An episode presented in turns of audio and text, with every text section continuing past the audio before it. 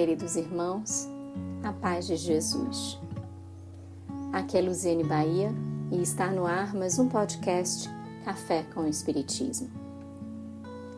Há muitos dominadores no mundo, senhores de tratos de terra que mudam de donos, proprietários de rebanhos que morrem, depositários de valores que desaparecem argentários de moedas que se gastam, comandantes de homens que perecem, donos de consciências que se libertam, titulados por investiduras universitárias que descambam para o orgulho e a loucura, dominadores e dominados em toda parte.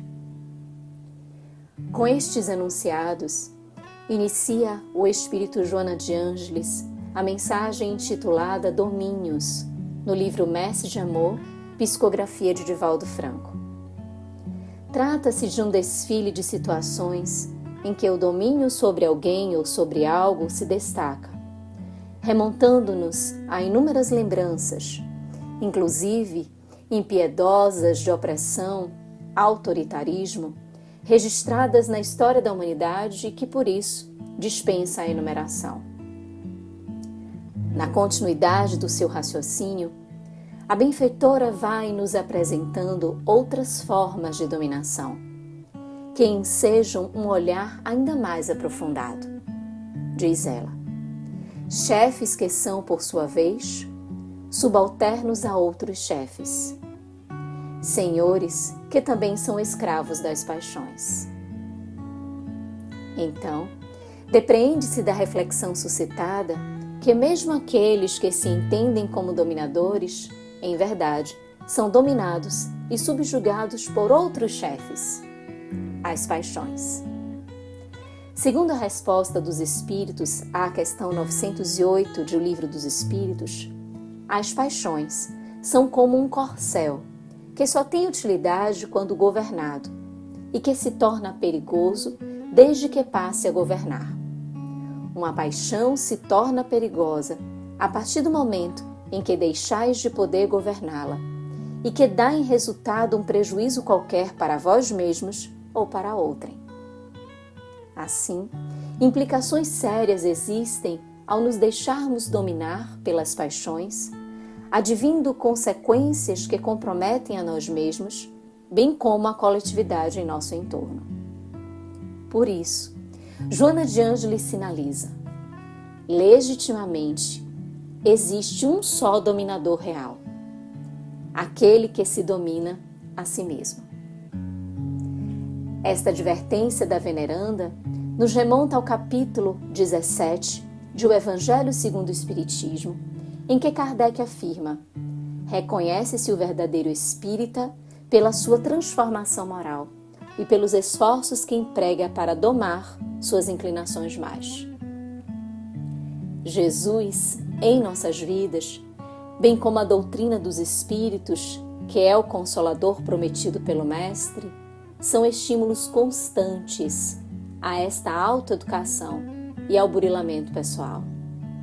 Devem ser árduas, conscientes dos passos para a construção do reino dos céus em nós a nossa dedicação e disciplina diante dos acontecimentos do nosso dia a dia.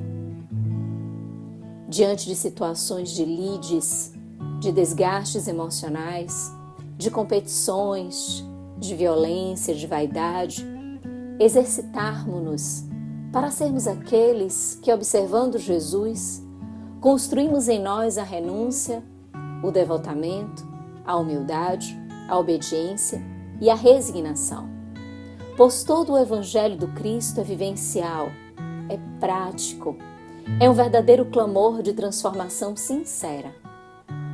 Não há uma proposta sequer de Jesus que não possamos viver. Se ele veio a nos conclamar a vivermos um reino de justiça, de amor e de caridade, é porque tudo isso é completamente possível de ser realizado por nós. E assim ele confia e espera. Poderia sempre o homem, pelos seus esforços, vencer as suas más inclinações? Eis a pergunta 909.